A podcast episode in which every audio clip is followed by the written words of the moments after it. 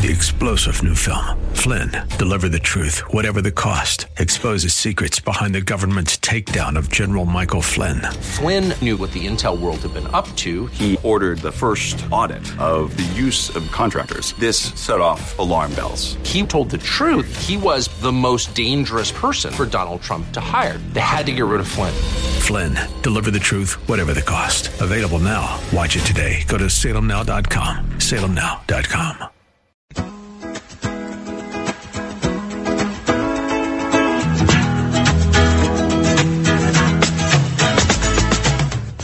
I'm, I'm upset. I hate to start a show off upset, but I'm upset because I missed the Doobie Brothers concert that was in town. Oh, how does that happen? It's my wife's fault. Seriously, the uh, I don't know, two or three weeks ago, she called me. I forget where I was. She called me, and she goes, "Hey, hey, Groupon has got Doobie Brothers tickets on sale," and I'm like, "Great, give me four. And so I just assumed that I had four tickets to go to the Doobie Brothers, and I think on the end of last week, first of this week, I said, "So, did you get my Doobie Brothers ticket?" She goes, "No." Can you believe that?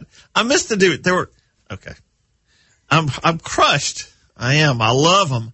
I uh I saw them the last time they were here. I think I took Taylor. We uh, went out. Don Felder was the opening act. So you got kind of a mini Eagles concert, and then you got the Doobie Brothers. I mean, just great. It's a great group. How many of you went out? I'm jealous. All of you out there that went, no, I'm very jealous of you because I just I hate I missed it. But anyway, okay. Off my rant for today. Welcome into Woods and Water, South Carolina. My name is Roger Metz. You're listening to 94.5 WGTK, the answer in Greenville, South Carolina. And it's a wonderful day out there, isn't it? Man, fall. Yeah, it seemed like summer held on forever. The fall, I think, is here to stay. In fact, we might just go directly to winter. I don't know. Could be. You look at some of the temperatures, lows for the next week or so, and you're thinking that winter's here. But goodness, what a great time of the year. Although I, I oh, I'm kind of holding my breath because the leaf season could be like over and done in a couple of days. The, the leaves might just turn brown and drop. I don't know. The rain and the, the temperatures and all might not be much of a leaf season, but goodness gracious, it's, it's nice to have the weather. I'll take this cool weather any day, especially after the summertime. Of course, when, you know, March gets here, I'll be ready for summer again. We're, it's just human nature, right? We're never satisfied. Uh, it's been busy. Gosh, it's been busy. I know everybody's busy. I had an opportunity to go to the Strike King Writers Conference up on Kentucky Lake. Good time. Ate a lot of good food. In fact, we had a wild game dinner one night. Let's see. I had wild turkey, duck, venison, alligator. We had crappie fillets. We had some kind of seafood gumbo, and I don't know what all was in it, but it was really good too. Uh, gosh, I can't remember what else we had. More than you could eat. Let's put it that way. The thing about it is, I came back. I hadn't gained any weight. That's that's a big win. I can go eat like that and not gain weight. So, anyway, uh, good time at Strike King Writers Conference. Got to spend some time with Keith Combs, Mark Rose, and uh, Jonathon VanDam, and Andy Montgomery. I came home early because of uh, Michael. I uh, was supposed to stay for three days, and I left after two, and came on home just because I didn't know what was going to happen here. Not like I could stop anything from happening, but just wanted to be closer to home. So I missed a day. Um, hate I had to do that, but uh, uh, Keith and I had a chance, and I, and I did this with Mark, and I did this with Jonathon. We um, pulled into an open boat slide in the uh, marina there and sat there and talked for you know 10, 15 minutes. So you're going to hear uh, third segment today. We're going to talk to Keith Combs, uh, Texas native, loves to fish out there. Got some big fish lakes out there, and he'll talk a little bit about that, and a little bit about the upcoming uh, season on the bass side. So that's third quarter. I mean, third quarter, third. See, you can look at this radio show like a football game. First quarter, second, third, halftime, third quarter, fourth quarter. You know, it works. We'll we'll make do. But uh, did that and stop by. Oh, stop by in Catalooch, North Carolina, and saw the elk herd. Okay, Uh, it's the first time I've been up there. You would have. They've been up there for what 10, 12, 15 years now. Uh, I I just you know all the time I was like I just can't I don't want to go up there and see an elk with a big old collar on his neck. That's just not what I'm used to. I'm used to seeing them out in Colorado or New Mexico or, you know, wherever else I've seen them out west in their native habitat, quote unquote native habitat. And so I just didn't want to go up there and, and, and see them with big collars. But I did. I, it was perfect timing, came back through the mountains. Uh, everything here was fine. Got some rain, but no wind damage. And I said, you know what? I'm gonna, I'm gonna whip in here right quick. I think I got there at 530 because it's a, it's a haul back in there now.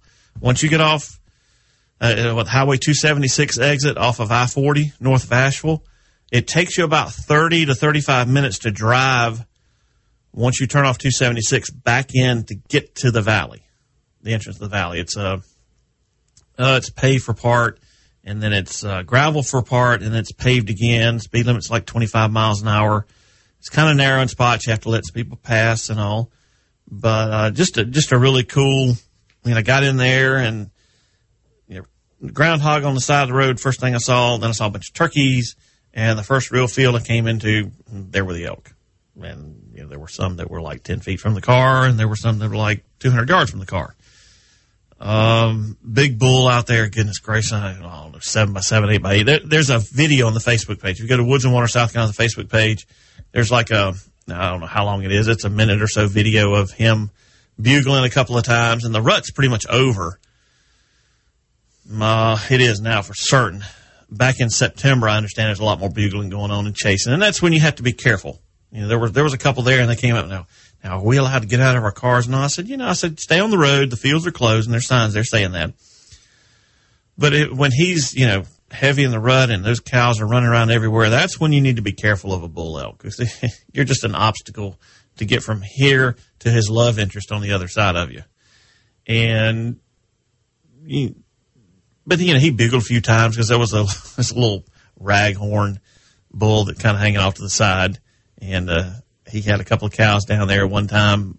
Low bull kind of took a disliking to him and started trucking off that way and running the cows back into his herd. He bugled a couple times. It was really cool because it was the wind was blowing and it was cool and uh, it was just it, it was fun. I mean, yeah, they, a lot of them have tags and around you know collars around their necks and tags in their ears, but it's a it's an opportunity for you to see something that normally you wouldn't see unless you got, you know, to the Colorado Rockies. Now you can go in Kentucky now and Tennessee and Pennsylvania and they're, they reintroduced elk into their, what used to be their native habitat. That's why I kind of get the little quotation marks about, you know, their real habitat out west. Well, they used to be here. So, and the really neat thing is when I came back out of the valley, I mean, all the way back out of the valley, almost to the interstate, and I look off to the field to the left, and there's two bulls in that field. Those are uh, satellites I guess probably got driven out by the herd bull and they're just kind of hanging out around the edges.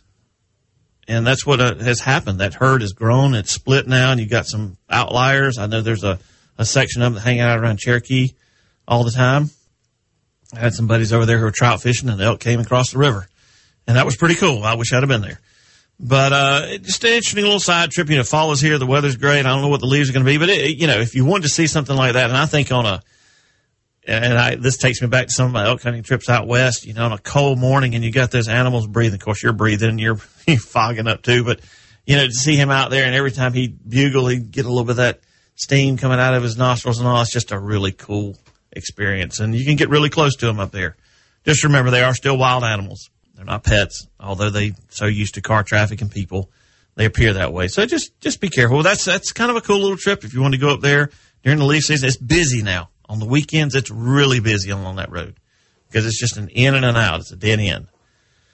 So be prepared, be courteous. You know, I was there on what a Thursday night and there was probably, I don't know, five or six vehicles back in there. So if you can go in the week, of course it's better. Weekends, just be prepared, be courteous to everybody. Early morning, late afternoons when they're going to be out there for the most part, although I think there's some around all the time. But, uh, yeah, that's, uh, that's, kind of what I've been doing. Well, that's not all I've been doing, but that's kind of the highlight of what I've been doing. Strike King, Elk and Catalooch. Gosh, there's so much news out there in the outdoors. Holy smoke, especially with professional bass fishing. And we'll get into, well, I don't think I'll get into much of that except to say this. MLF has filled their field out or supposedly filled their field out. Now, one guy that was supposedly on the MLF has now changed and is going to be a Bassmaster Elite. It's Gary Clouse, owner of Phoenix Bass, Phoenix, Phoenix Boats. So that should be settled. Uh, there, look, there are some guys in the FLW who, have been invited to be the elites. There have been in, invitations out to a lot of the Bass Open guys. Patrick Walters is one that I expect to see in the Elite Series next year. And uh, so there's a lot out there if you keep up with such stuff. And some of us are just crazy enough to do it day in and day out. But uh, so that's a little bit. We got a calendar of events coming up. We're going to hear from Keith Combs in the third segment, and then I got a few uh, little interesting things to cover in the last segment. So hang on through the break. More Woods and Water, South Carolina on the other side.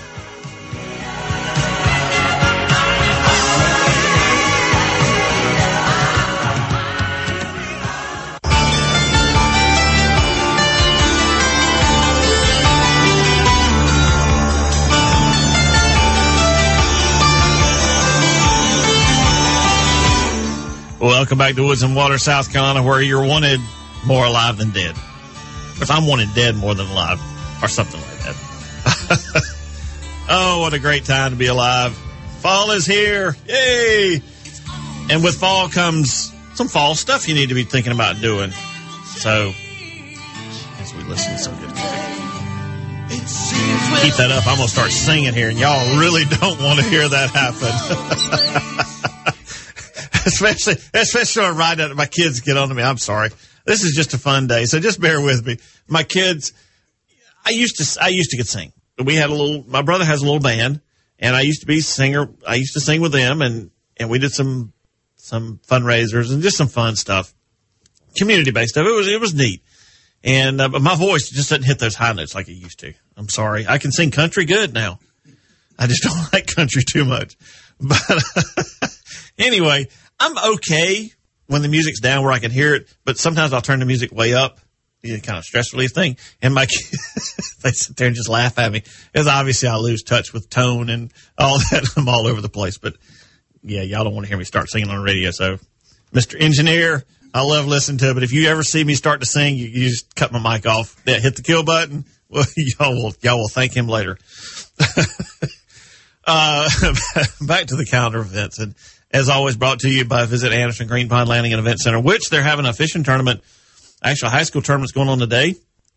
Down there, one of Marty Walker's Pine Boat Center tournaments is there today. And then this coming week, they got the American, oh, the AFT, and I, oh, AFT, American Fishing Team. It's an ABA tournament. It's uh, going on this week. Uh, if you're interested in, in, you know, fishing, not just one of the tournaments you can afford to fish as a you know guy who's just got a 40 hour week job or whatever, get down there and look at it. It's um it's pretty interesting. I think the tournament's like Friday, Saturday, Thursday, Friday, Saturday maybe. But uh, good deal down at Green Pond Landing and Event Center. You can you can find more information if you go to visitanderson.com. But you, did you know that we have the number two rated corn maze in the United States right here in Anderson, South Carolina, right down the road here at Denver Downs? They're voted, and I got, I got the little thing here. They're voted number two corn maze in the U.S. against 20 others. And that's pretty cool. And actually, if you go to the Denver Downs website, they have a picture of it. This year, they got the John Deere corn maze. It's pretty doggone cool. I'm scared of corn mazes, so I won't be going down there. But for you, the you know family type things that wants to do it, you know you can do this at night too. But they, I would I would suggest doing it during the daytime. But that's totally up to you. Uh, but Denver Downs is a cool place to go right down here in Anderson, South Carolina uh, celebrate John Deere's 100th anniversary is our theme for this year's maze. It's the 15th year they've had the corn days. And they've got uh, trivia questions posted throughout the maze and special weekend with fireworks, overalls contest, farm strong competition, a touch of tractor day, which is pretty cool. 10 acre corn maze. yeah. And you can do it at night. I don't think so, but okay. But they got a picture of it here. John Deere, 100 years, Ag Pro map of the United States, kind of like, and then they got a big old eight wheel John Deere tractor is the corn maze. That is pretty cool. That's pretty cool. So that's a good one. They got a uh, also happening down at, at uh, Denver Downs on uh, the weekend of November second through the fourth is a military timeline weekend. Take a step back in history and witness encampments of different military eras in U.S. history, including Revolutionary Civil War, World War One, Two, Korea, Vietnam, and some modern era displays talk with reenactors from these time periods and discover what life was like during that time for our military. Civil War reenactment battles Saturday and Sunday at 3 o'clock. Takes me back to that movie, Sweet Home Alabama, where she's walking through the field looking for her daddy. Uh, so, a weapons demonstration, flag demonstrations, all the other stuff. Um, it's happening. That's the weekend of November 2nd through the 4th. And then they have just like the regular attractions. Okay. Get ready for this. If you, this is, this has got almost absolutely nothing to do with hunting, fishing, hiking, camping, other than just a good time outdoors in the fall in South Carolina.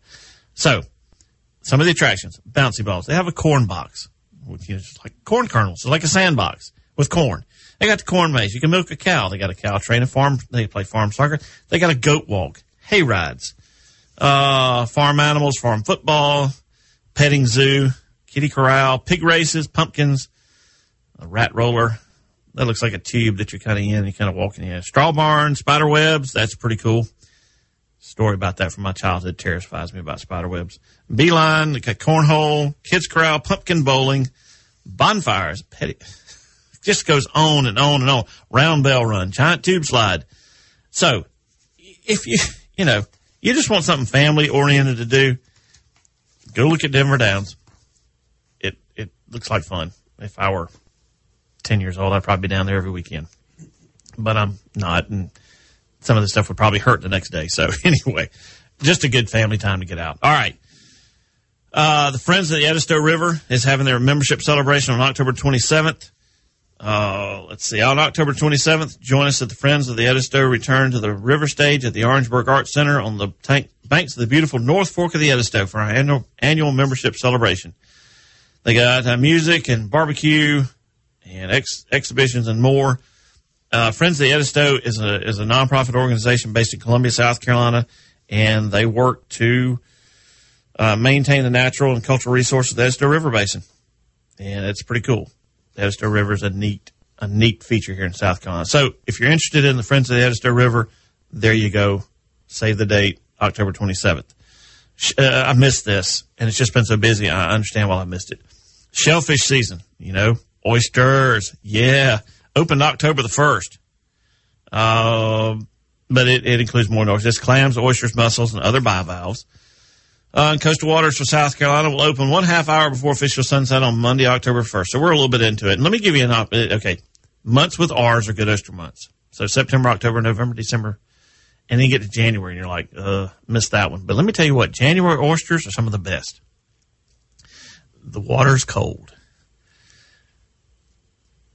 the oysters are big.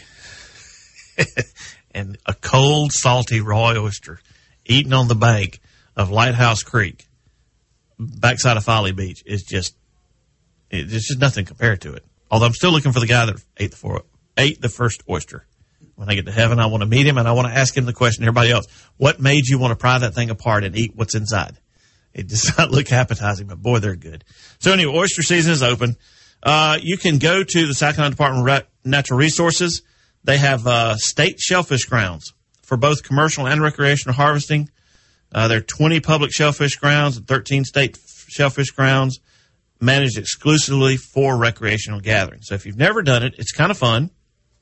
Um, and there's another 53 state shellfish grounds managed for recreational and commercial harvest. So there's a lot of it. So there's, if you go to the DNR website, there is a recreational map web application that you can go to that shows you where you can go to oyster, uh, clam, whatever you want to do.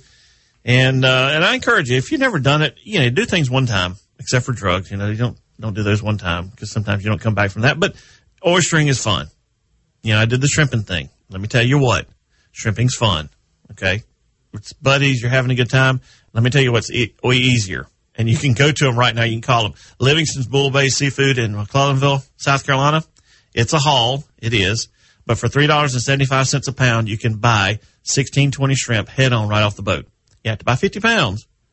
Okay, so do the math. That's like $170. But you get 50 pounds of 1620. That's 16 to 20 shrimp per pound. Those are the big ones, you know, six, seven inch per shrimp. And all you got to do is pinch the head.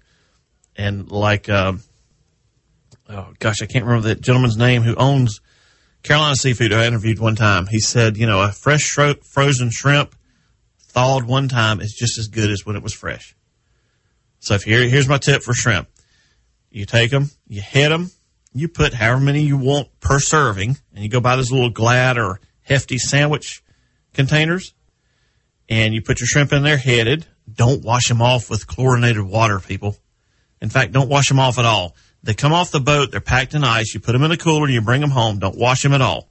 Take them out, head them, put them however many you want into plastic containers, and then get you some, you know, some spring water, natural water, whatever. Just don't use chlorinated water. Fill up those containers so when you push the top down on it, water squirts out on the side. That makes sure all the air is out of there. Stick those things in the freezer. They're good six, eight months from now. And that's why I say it makes it worthwhile to go buy 50 pounds. Find somebody who'll take 10 pounds here, 10 pounds there, leave you with 20 to 30 pounds. And it makes for a great wintertime, springtime, fresh seafood type deal. So yeah, I'm, I'm the, the shrimping in Charleston Harbor and all that are deep holing now. Is, yeah, I've had enough of that. I go to McClellanville and buy mine right off the boat. It's a lot easier. And you still get a little work out of it. So you still feel like you earned it kind of thing. So Shellfish is in. All right. October 30th, there's an Ace Basin waterfowl workshop hosted by the Clemson Extension Office. Uh, Tuesday, October the 30th from 8 a.m. to 3 o'clock p.m. It's at Nemours Plantation in Yemassee, South Carolina. If you're interested in ducks, uh, learn about waterfowl management basics as well as recent results of ongoing waterfowl projects at Nemours Plantation across South Carolina. The workshop concludes with a uh, field tour there at the plantation, and you can choose moist soil and brackish water wetlands in Bear Island, brackish water wetlands with emphasis on invertebrates at Bear Island, or field crop management at Clarendon Farm. So get a hold of the Clemson Extension Office. Really, that's another good website you can go to for more stuff to do as a Clemson Extension Office. You think it's all ag related or cows or horses or whatever. It's not. It's some really good stuff in there. Uh, November the 4th, Isle of Palms Marina Festival. Go beaching a little bit. Sunday from 1 to 6.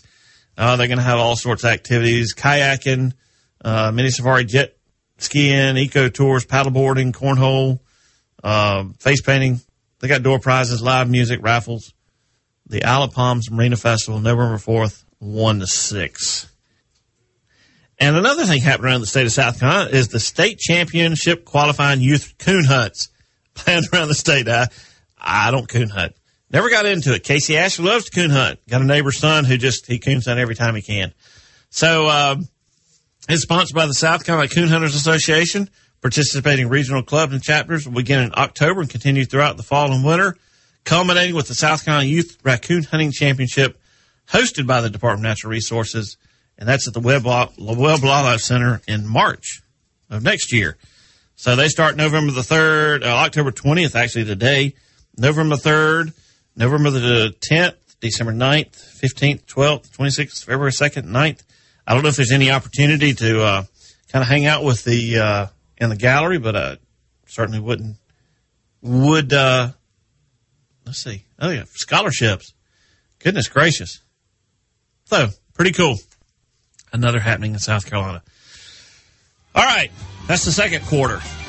Come back in the third quarter. We're going to listen to Keith Combs talk about the upcoming year on the Bass Elite schedule, a little bit of Texas fishing, and then I'll be back on the fourth quarter. Wrap up with a few more things around the state. Hang on, more Woods and Water, South Carolina, coming right up.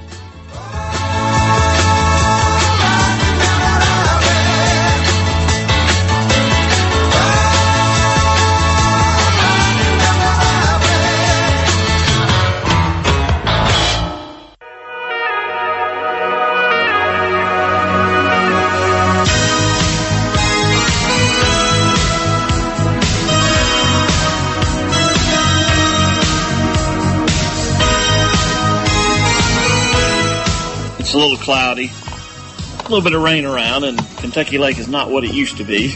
So we, uh, you know, here for the Writers Conference, had an opportunity to get out on the boat with Keith Combs this morning. Keith, uh, good time talking. Yeah, yeah, we got to talk on some interesting stuff. Yeah, we did. A lot of interesting things going on out there to talk about. There is. Uh, take just a minute. Tell us about yourself. I know Texas native and uh, everything's bigger in Texas, but tell us a little bit about yourself. Uh, well, uh, as far as my fishing career, this uh, this next season on the Elite Series will be my uh, twelfth year as a, as a full time pro. Uh, but uh, you know, growing up in Texas and around tournament fishing, uh, that's really all I've ever known from the time I was thirteen on. Um, but um, now we reside in East Texas, uh, down at Lake Sam Rayburn, and I love being in that part of the world. But uh, you know, I've lived all over the state of Texas. Grew up in the Central Part fishing some probably the tougher lakes of, of Texas. And uh, when I started my professional career, I moved out to uh, South and West Texas, Lake Amistad, and spent a lot of time on Lake Falcon and kind of honed my skills and made a living guiding out there for a few years. And uh, that's what's brought me to this point. Yeah, you've been on the Elite Series. You, you fished the FLW Series starting off. and we talked this morning about how you got into tournament fishing, and it, it's it's a focused goal with you. How'd you get started? Well, uh, from from the get go, I guess uh, sometime around the age of thirteen, I got introduced to uh, uh tournament fishing, and I was already a, a, a real big fisherman. Uh, just didn't know, didn't really understand the, that that a guy could go out and by catching bass uh, have a chance to make a living. But at 13, I got introduced to that and just got consumed with the whole thought of, of doing that. And uh, really, at, at that point in my life, I had no idea how to accomplish it, but I made that my goal. And it, it took uh, 19 years for me to get to the point where. Um, you know, I was ready to take, to take the leap and financially, uh, at the age of 32, um, had an opportunity to to start, and uh, yeah, I gave up you know everything, uh, moved away from friends, family because I needed to be on a lake where I could guide. Uh, so I moved you know four five hours um, away to West Texas. Um, put my house that I had on the market, quit a good job, and said, you know, I'm going to make it work, or or or I'll, i guess I'll go back to, to doing what I was doing. But uh, it worked out pretty good you know, there's a lot of things going on in, in professional bass fishing, and uh, you wrote a great article about staying with the elites. That's where you're going to be in 2019. We talked a little bit about that, and you know, a lot, until a lot of the a lot of the facts come out to a lot of people, there's still a lot of questions out there. But take us through your 2019 on the Elite Series. What's it going to be like? First, from a fishing from the elite standpoint, and then from a fan standpoint. Well, uh, from a fisherman's standpoint, it, it's going to be uh, it's it's definitely going to be different. One of the main things that'll be different is going to be a smaller field. Uh, Bass knows that they can do a better job of promoting 70 anglers than they can 100, um, and that's going to be something that it's going to be nice. It's going to be nice to fish on that smaller field. It's going to open up uh, opportunities to fish great lakes that maybe aren't as big. Um, and even the big lakes is going to open them up for better fish catches. That's going to be good for the fans. Um, so that's going to be one of the main changes. You know, and, and Bass could open up the field with the payback that they're throwing on the table right now. They could open up the field and have 140 anglers, but they want to make sure that they have quality fishermen, and that's what I want to compete against. Um, you know, will we have as stout a field as we we fished against in 2017 and 2018? No. I mean, you, you, there's some talent that will not be replaced in a year. But for the kind of money that we're going to be competing against and considering um, we're going to have a smaller field going forward, you know, that talent pool will, will replenish faster than people think. Uh, there's a lot of great fishermen out there that, you know, look at the money that's in professional fishing or have looked at the money that's in professional fishing in the past years and say, you know what, I, I think I can do better for my family elsewhere. But uh, for the money that's on the table right now, it could influence their decision a lot more. So the, the, talent is going to come out of the woodworks, is what I'm saying. Um, from a fan perspective, I think the things that they're going to appreciate the most is, um, you know, it's it's good to see some new faces. There's some that you're going to miss, but uh, you know, Hey, I, I throw a, crankbait a lot. So if you watch me on the Elite Series, that's probably what I'm doing if I'm if I'm on TV. Um, so you, you kind of know my fishing style, and you're going to get an opportunity to see guys with with new styles, new things, more things you can implement into into your fishing as a fan. Um, and but probably the biggest thing that I think fans are going to be excited about is the Elite Series is again taking the stance that we're going to go to the best lakes at the best times. So we're going to bring you the best fish catches. And uh, that gets me excited. As I'm a fan of the sport also. You know, you were, you were talking about this year that it's going to be an adjustment year, competition levels, but you got to, th- you say in three years that the competition on elite side is going to be as good as it's ever been. Yeah, you'll see. Um, I mean, I'm not saying it's not going to be competitive. There's there's 40 guys that are making a good living on the elite series that will be coming back to a 70 man field. You got some strong guys coming up from the opens that are hungry, very hungry. Uh, and there's going to be 10 or so more slots that I'm not exactly sure how Bass is going to fill them, but I guarantee you they're going to do it the right way, and they're going to have a qualifying criteria, and they're going to get a good group of anglers. So it's going to be very competitive this year. But what you're going to see is it all goes back to there's more money in the sport right now than than than there ever has been as far as payout for the anglers go. With that kind of money, more people can make the adjustment and say, you know, I think I'm going to try this professional bass fishing thing. And we all know, I mean, every everybody that fishes the Elite Series, I'm sure you got somebody in your head, and probably everybody out there listening knows somebody who's good enough to make it. But just like a fisherman like myself, it took me 19 years from the time I knew I wanted to do it to the time I could afford to do it. But you look at what you can make, uh, if you can qualify, I think it's a lot easier to make that decision. Um, the other reason I say that field is going to get stouter quicker is we fished uh, a larger field in the past. We fished as many as 111 anglers. Well, you get some people that are they are they good fishermen? Yes, or they wouldn't be there. But it gets a little stagnant at the bottom when you have that many. Um, when you have 70 or 80 and you're cutting 10 every year, you're going to get the best of the best really quick, or you're going to get replaced, and that's just the nature of the game. You know, I, I'd hate to think that you know I've worked this hard to get there, and and, and I got cut one year, but at the same time, uh, it's very important that um, it's very important to me that I fish against a really stout field too. So I understand that principle. I'm excited about it. Sam Rayburn, Great Lake, going to get out there and fish it one of these years. Yeah. What makes Rayburn so good? It, it, because guys from South Carolina, you know, we fish Hartwell, Murray, got some good lakes. But as far as a destination lake, what makes Rayburn so good? I would say uh, year in and year out, uh, hydrilla is uh, one of the things that makes it a great lake. That really spikes the bait fish population. Uh, Rayburn is just very fertile, and we have hydrilla that grows every year. Some years better than others. That's one of the main things. Um, and just like a lot of really great lakes that we, we have in Texas, um, they go through big fluctuations in water level, S- typically in the spring. So a typical spring on Rayburn, the lake will be way up in the pine trees. Uh, so you have acres of flooded buckbrush, willow trees, and and grass that the fish can move into they can spawn without um, really anybody pressuring them, and then the fry have a, a great greater chance of survival. So, um, you know, in, in the spring we have the, we have have the high water on a lot of years, and that really gives the fish an opportunity to take care of their their spawning business.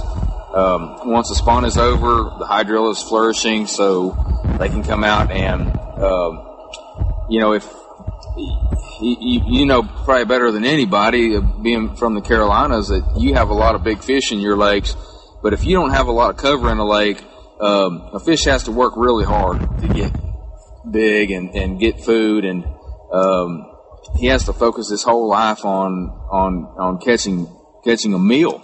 But if you got a lake that's full of grass and full of cover, that lake that fish has got a pretty easy life. He's a lot more apt to bite.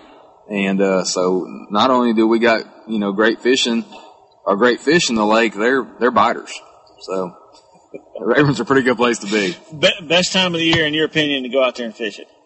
Best time is honestly is is whenever you get there. Um, I'm, I'm serious because I've had great days in September and October. Uh, I fished the lake last Wednesday and had a 35 pound day. Uh, but you know, if, if, if you're a guy that's never been there before, just, just wanting to go at the, the peak bite, uh, I would say, um, sometime between, uh, early March and, uh, probably early May. Okay. Good. You just finished up the third annual, uh, fishing tournament that you, you host and work a, a lot on there, there on Sam Rayburn. Tell us a, a little bit about the tournament and who it benefits. Um, well, who it benefits is Warriors Weekend. Uh, that's a that's a foundation that uh, is uh, is based kind of in that South Texas region. Uh, they do a lot to help um, help veterans and soldiers uh, that just need uh, you know just need some help in their lives. And you know, if you haven't, if a person doesn't hasn't heard of that organization, um, you know, just check them out online. I think you'll you'll understand why we put the tournament on once you kind of see what they do. But um, we uh, this is the third year we've had three successful tournaments, raised a lot of money for their foundation, and um, and we're given the um, you know the fishermen in my area just just another tournament to come fish. We've had as many as 170 teams come out to the events, um, and it's just a one day shootout. It's uh, it generally takes about 28 pounds to win, so these you, you get some really serious fishermen out. Last year, uh, fishing's a little bit tougher this year. Uh, last week, but uh, last year it took 20 pounds just to get a paycheck. Well, look, you're going to be in South Carolina here in uh, about six months or so. Lake Hartwell. How, how do you think it's going to fish in, in when y'all are here in April? Well, um, I fished two classics on Hartwell, and one was an extremely cold one. Yeah, it was tough. We remember that one. and this past year, it was tough again in the classic. Um, but um, you know, weather permitting, I think we're, we're going to be there at a time that sets up very well to show off Hartwell. Um, you know, I I I have had a, a really had a, a, good classic there, and, and, this past year's classic wasn't real good for me. But um, I, uh, I, I know the potential Hartwell has, and I think um, I think everything sets up to uh, show that potential off this year. Well, we're looking forward to having you guys here. Uh, looking forward to the 2019 series on the on the Elite Series, and uh, and can't wait to see you walk across stage. Well, I'm looking forward to it also, and it's just around the corner. It seems like it gets closer, gets gets here sooner every year. I think that's because you look forward to it as much as you do. Well, I appreciate it. Look, I had a good day. You know, I might have to come down to Rayburn if uh, I'm, gonna, I'm, gonna try to pick a day when you're around. Maybe we can get out there and you can show me the lake. That sounds good. I'd, I'd sure like to show you around that lake, and I, I guarantee you you'll love it. All right, appreciate it, Keith.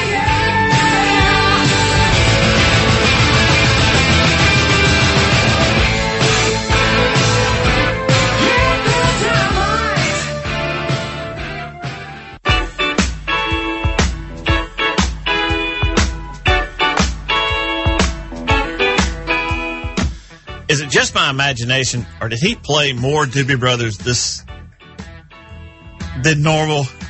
I'm gonna. You just wait. You wait till this show ends at what 350 59 50 i'm coming through that door right over there. Oh me. Uh, this this show is nothing but fun. I'm sorry. Okay. Did you know that the local hiker in, in spartanburg south carolina has rental gear you know, one of the one of the best things I like to do this time is just go walking in the woods. Now, whether it's carrying a gun deer hunting or or walking wherever or around the house at the farm or whether I go on a, a hike somewhere, and I'm planning on going on a couple here in the next few weeks. Uh, you know, a lot of people don't know how to get from where they are to the cover of a magazine. You know, it's it's that way throughout the outdoors because you can spend a lot of money. Trust me, you can spend a lot of money getting involved in pretty much anything. So it's nice when you have a company like local hiker who's got the stuff you can go rent. Look, you go in there, they'll help you. You get to try the stuff on. You get to try it out in the woods, on the trail, wherever you're going to go before you actually have to buy it. And you kind of, it's, it's neat. So the local hiker, Spartanburg, South Carolina, rental gear, check them out this fall, spring, whenever you're getting in the woods. Uh, they'll help you out. Good bunch of people. Michael Silverman. Uh, he, in fact, he owes me a whole show because we're going to do one on backpacking and what you needed to backpack. So I gotta get a hold of him. He's busy. I'm busy. Gosh, we're all busy. Okay. I'm sure we all are. That's why, that's why time outdoors is so precious. Know, we talked about oyster season opening. Uh, there's an oyster recycling and restoration program here, program here in South Carolina. It's been going on for a bunch of years. And if, and a lot of times you go low tide, uh, a lot of times around boat ramps and all, you'll see like a mesh bag thing with oyster shells inside them. That's, that's a, that's a bed oyster bed because they, they regrow and it gives the new oyster something to attach to and you get a new oyster bed growing there. Um, oysters, a harvestable and renewable resource. Uh, an adult, adult oyster filters up to two and a half gallons of water per hour. 50 gallons, uh, up to 50 gallons a day. They build reefs, which provide habitat for fish. Yeah, if you've ever been red fishing and found fishing in Charleston, the backside of an oyster rake on whatever tide, it's a great place to fish. You just, you're going to lose some tackle. Okay. It's a good idea. Uh, let's see. Uh, they use erosion, erosion control. I'm just kind of leafing through this article because this is a long one. Um, recycling do's and don'ts because a lot of people are going to have oyster roast or you might want to put on an oyster roast. Here are some tips to help you. Do separate shells from trash. Okay. Because you have recycling bins. They don't want your trash in that. They just want the oyster shells. Uh, leave only the shells in the bins. Don't throw the bags in there with it. Uh, do bring your shells to the nearest shell recycling center. Uh, there are maps on the DNR website. Don't put live oysters in South Carolina waters. If the oysters you purchased were harvested outside South Carolina, it is illegal to place them in South Carolina waters. Placing imported imported oysters in our waters can create environmental problems and may harm local oysters or other animals. Don't put freshly shucked oyster shells in South Carolina waters. To avoid contamination, shells should be recycled and properly quarantined for six months. Okay. Let's see. There's uh, Richland County. There are two bins. One at Clothing World, one at City Roots. In Kershaw County, there's a bin at Hook Seafood. Uh, Darlington County, Hartsville bin at Kalmia Gardens. Florence County, uh, Herbie Street to Pamplico Highway. Oh, let's see. Okay, Thompson Logistics is where the bin is. North Myrtle Beach at Platt's Seafood. Myrtle Beach bin at 21st Avenue North. Surfside Beach at the fire department. Uh, Georgetown County Murrells Inlet at the Garden City Fire Department. Clam Bake Landing and Waccamaw River Bridge. Berkeley County at Gilligan's Restaurant. Moncks Corner at Gilligan's at the dock. Dorchester at the Jessen Boat Landing. Charleston's got one at Town Hall, the Garris Landing, Isle of Palms Marina, Sweetgrass Basket Parkway, Red's Ice House, Charleston Outdoor Catering, Sol Legare Boat Landing, uh, Fort Johnson Road at the DNR office there, uh, St. John's Bin at Gilligan's Restaurant, Wadma, uh, Wadmalaw Island at Bears Bluff Fish Hatchery, and the Edisto Island Bend is, um, let's see, approximately 12 miles from the Dawhoo Bridge. Colleton County, uh, the Beltline Recycling Center, Beaufort County, the County Public Works Office, Trask Landing, uh, Coastal Discovery Museum, Sands Beach Boat Landing, Glen Boat Landing at Lemon Island, Hunting Island at Russ Point, and St. Hel- Helena Ladies Island Bend. So, you know, make an effort if you've got an oyster roast going on to recycle those things because they do. Um, you know, you're, you're, don't just throw them away because you can use them, create more habitat, create more oysters, and, uh, generally, you know, hey, it helps clean water, right? Okay, get rid of that one. Okay, real quick.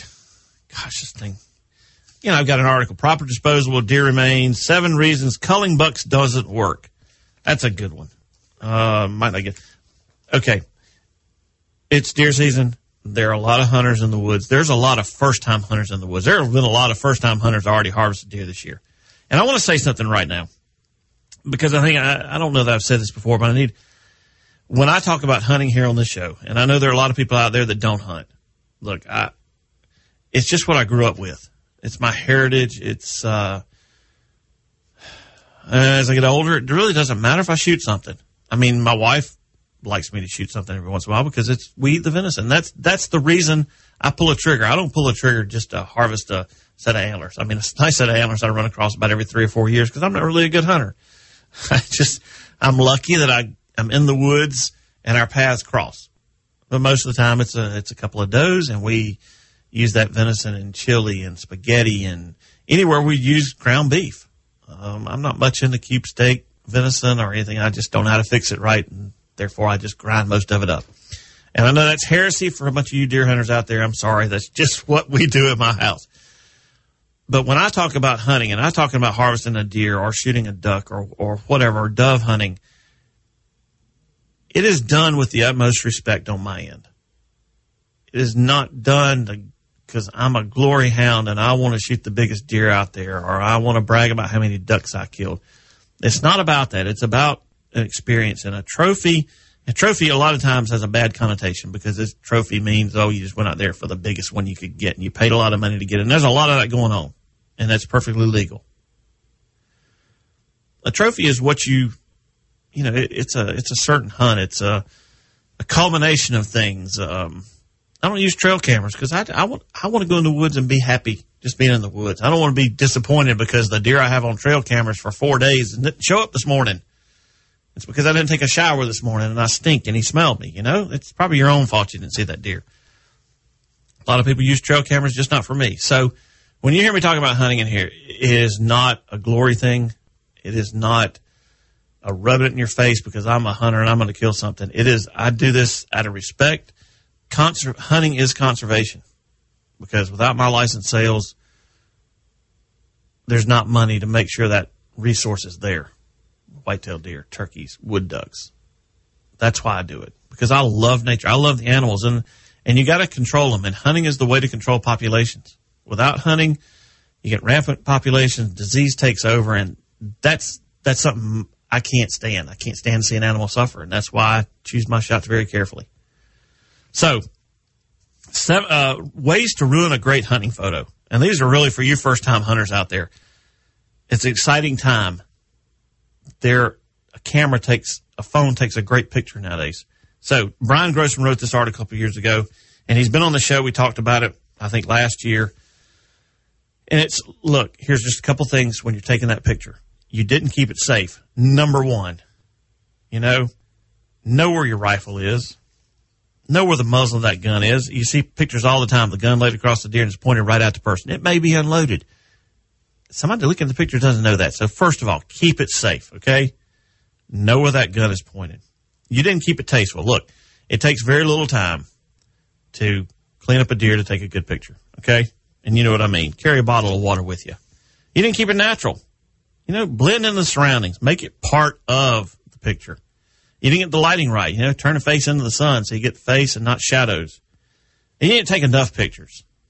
You know, don't snap one or two. Go ahead, take some time, enjoy the moment. Because that's a first. There'll never be another one for that hunter. Take your time, enjoy it, frame it. It'll last a lifetime. And that's it for another day on Woods and Water, South Carolina. Thanks for tuning in. Appreciate all you that do. Take time to get out there, people. Take the back roads, man, because that's where our state of South Carolina comes alive. Don't forget that camera. I'll see you back here next Saturday with more Woods and Water, South Carolina. Yes, I'm gone, Carolina.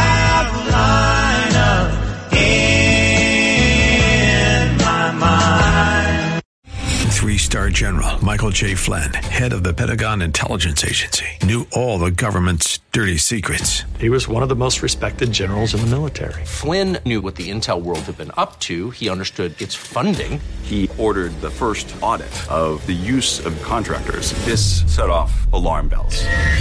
The explosive new documentary, Flynn, Deliver the Truth, Whatever the Cost, uncovers the facts behind this scandal. Flynn told the truth. He was the most dangerous person for Donald Trump to hire. I find out the worst enemy that I'm going to face in my life is right here in America. They took my assessment and they wanted me to change it. And I was like, I'm not changing it. They had to get rid of Flynn with in depth interviews, archival footage, and never before seen personal records of the man behind the headlines. I just felt like I was drowning. Flynn, deliver the truth, whatever the cost. Available now. Watch it today. Go to salemnow.com. Salemnow.com.